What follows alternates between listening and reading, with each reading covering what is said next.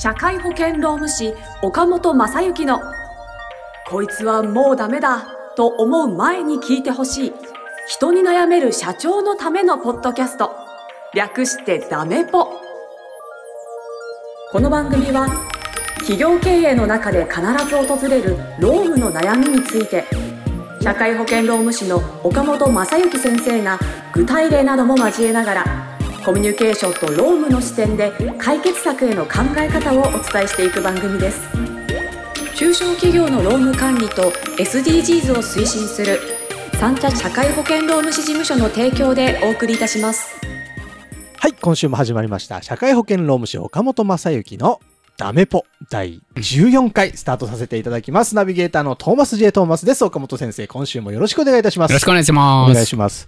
ちょっと前ですけどね、岡本先生一緒に走りましたね。はい、暑かったですね。暑かったですね。あのー結構岡本先生走られてはい。はい、ますもんね。そうなんです。僕超初心者で、はい。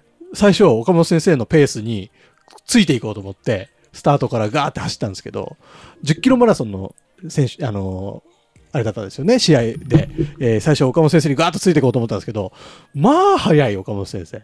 もう1キロぐらいの時点で僕ちょっともう、あ、いや、失敗したと思って、もうすごい疲れちゃって、その時点で。ずっとその同じペースで走ってきましたよね。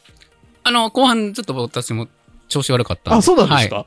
慣れましたけど。あ、そうなんだ。はい。もう、そうなんです全然僕バテちゃって、途中から歩きましたもん。ああ、そうっすね。10キロならいけるかなと思ったんですけど、そうでもないですね。10キロは10キロのドラマがあるなと。ああ、そうですね。それはそうだと思います。はいはい。ドラマありますのでね。ドラマありますか？はい。あります、あります。はい。ない今後はないんですか？走る予定は今のところはまだないですね。今ちょうど夏ですからね。ちょっはいとこれから初ですからあね。、そっか。夏はあんまりマラソン大会ではないんでしたっけ？ない、ないです。公式なのはほとんどないですね。あそうなんだの熱中症になりますからね。夏、そうか、熱中症怖いですもんね。はい。再開されるのは秋ぐらいから。秋ぐらいからですね、ぼちぼちとね。えー、じゃあしばらくはじゃあ、そうですね。ランニングもちょっとお休み期間。お休みしちゃうとあれなんで、暑い中こうストイックにあそうなんだどこまで走るかというのが、へあれですけど、最近あまり走ってないー。ですけどね。はい。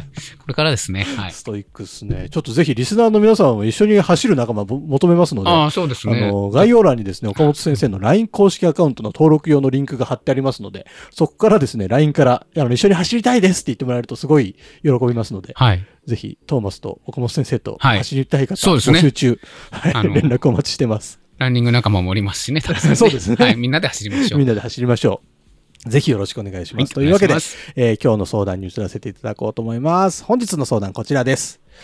飲食店を5店舗経営しています。そのうちの1人の店長に関する悩みです。私は彼をとても評価しています。与えられた環境の中で必死に踏ん張って結果を出してくれています。目立った成果を上げるわけではないのですが、安定した実績は残しています。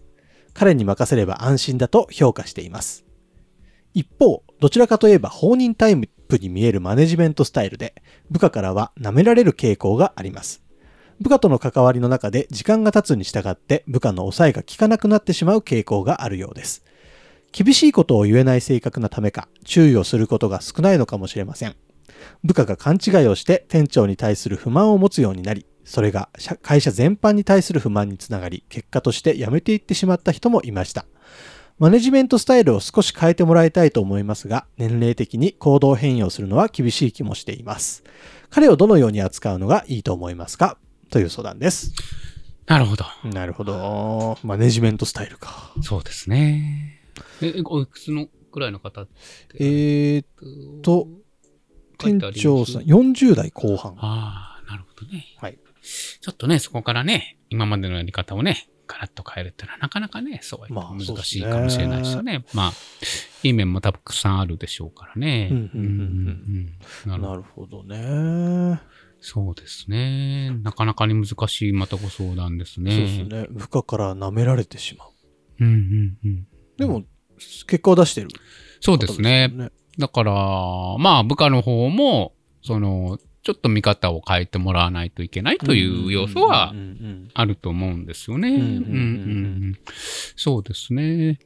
まあ、だから、その、前回申しましたように、ちょっとね、その、こういう状況で、まあ、この会社さんとしてどういう育成なのかであったりとか、まあ、前回申し上げたように複数のうん店舗で、あの、経験するような、まあ、部下の方がですね、みたいなことをしてもいいのかもしれないなと。まあ、ね、他の店長さんが揃っていればなんですけど、うんあの、まあ、部下の方もね、1対1になってしまうと、そこの店長しかわからないわけですから、まあまあ確かに。まあ、なん、なんていうんですかね。あ、うちの店長結構ちゃんとしてるじゃん。まあ、それは わかりませんけどね。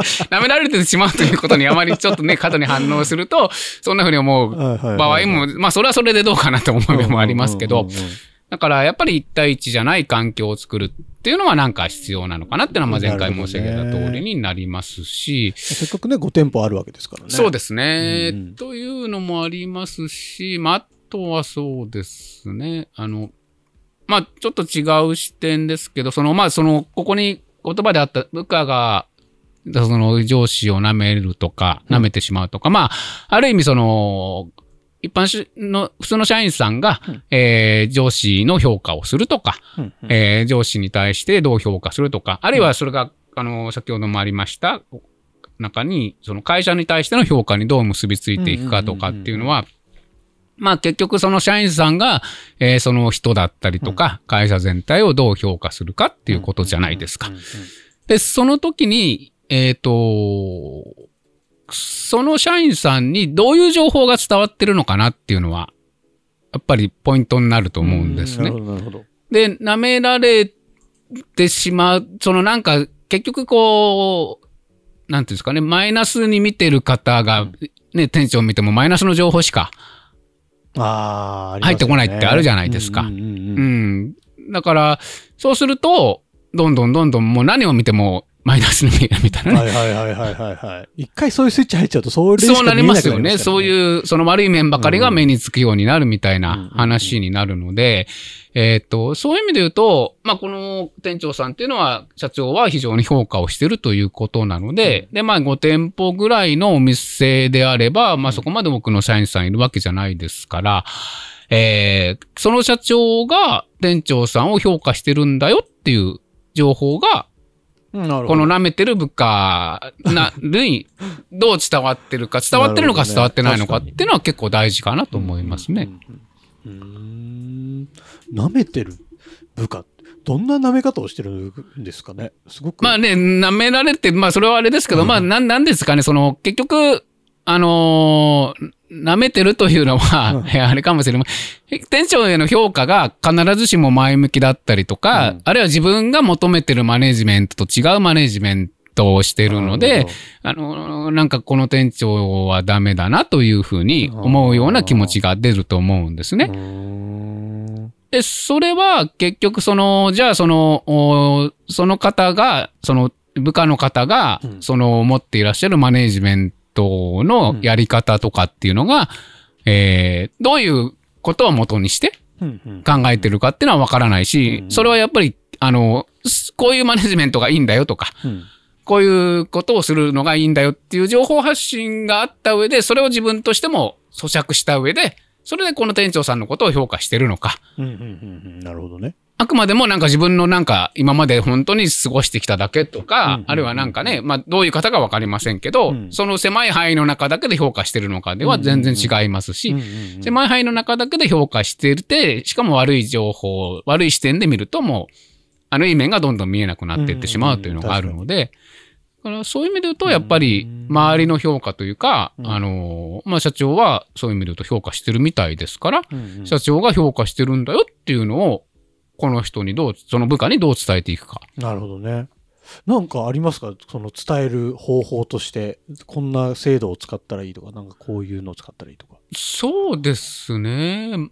まあ、うんと、5店舗だし、まあ一番は、まあだから、そういう意味で言うと、この社長がその現場にどう関わってるかっていうのは、ある意味気になるところではあるんですけど、とか、現ね、その社長の店長に対しての接し方とかを部下は見ますから、はあはあはあはで、ね。で、それが非常に評価してるんだろう。えなんでこの社長からこの人評価されてるんだみたいにね、はあはあはあ思うと、今度いい面を探すようになるかもしれませんから、あね。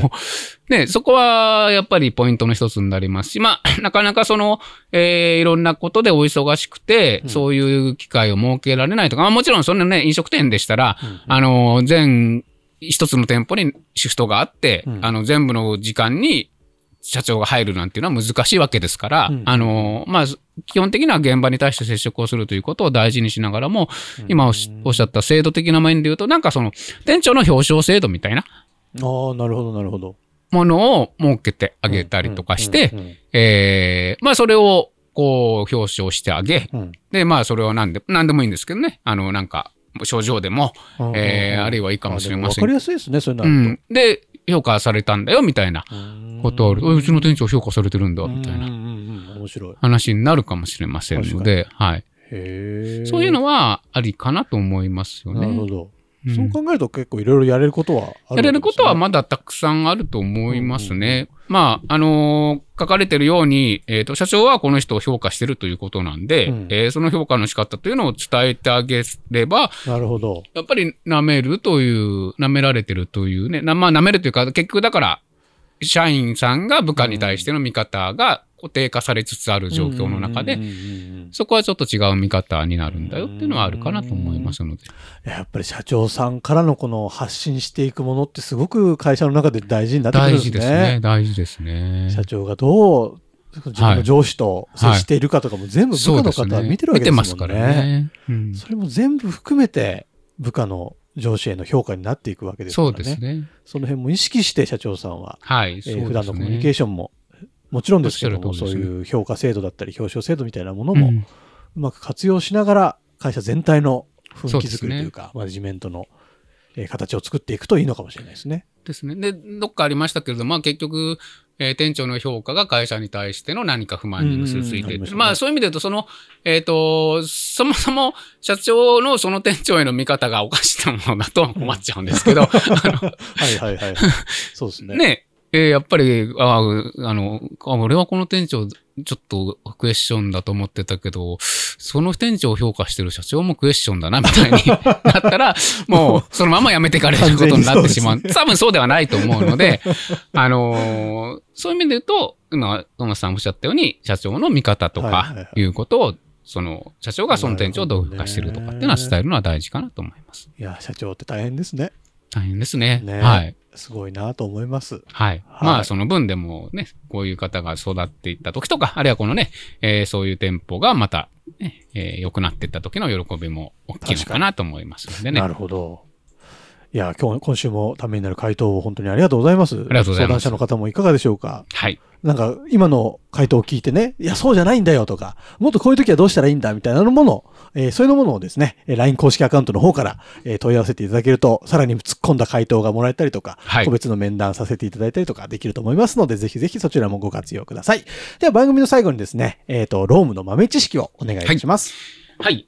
ちょっとまあ、ロームの豆知識ということではなくて、まあ、季節柄という話に、まあ今、もうちょうど6月ですかね、これ流れるのは多分6そうですね。月になる6月1日ですので、えー、まあまだ今5月の段階で収録してるんですけど、はいあの、まあ要はその、これからどんどん暑くなっていく時期ですね。うんもう本当に6月っていうともう夏、真夏さながらになるし、ですねその梅雨のね、時期になって、まあやっぱり熱中症に気をつけましょうという、あの、はい、そういうあれ、豆知識でも何でもないんですけど基本的なことで、すけどね。でも、この季節の変わり目が一番危ないですからね。そうですね。うんだからまあ業種にもよりますけれどもね、うんうんうんあの、その辺のところっていうのは、あの、もちろんやっていらっしゃるところはあると思いますけれども、特に季節の変わり目であり、よくね、言われますけども、今の時期が一番、その、体調を崩しやすい。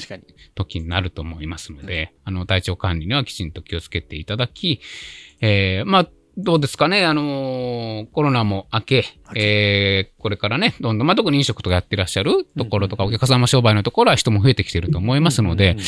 多分、あの、暑い中、忙しい中やるっていうのは、もしかすると多少忘れちゃってる。方もいらっしゃるかなと思います。会社からの発信でスタッフさんに向けてね、水分補給しっかりしましょうみたいなそうですねするはいかしないかでもだいぶそうです違ってくる。ですね。違ってくると思いますのでなねるほど。はい。さすが、さすがの視点です。はい。ありがとうございます。ありがとうございます。はい。というわけで、えー今週も皆様お聞きいただきましてありがとうございました。社会保険労務士岡本正幸のもうダメだと思う前に聞いてほしい人に悩める社長のためのポッドキャスト略してダメポ第14回以上で終了とさせていただきます。どうもありがとうございますあり。がとうございました。今週も最後までお聞きいただきありがとうございました。番組概要欄にある三茶社会保険労務士事務所の LINE 公式アカウントから番組への相談や感想扱ってほしいテーマなどをお送りください。些細なことでもお気軽にご連絡くださいませ。それではまたお耳にかかりましょう。ごきげんよう。さようなら。この番組はプロデュースライフブルームドットファンナレーション水野あずさ提供三茶社会保険労務士事務所がお送りいたしました。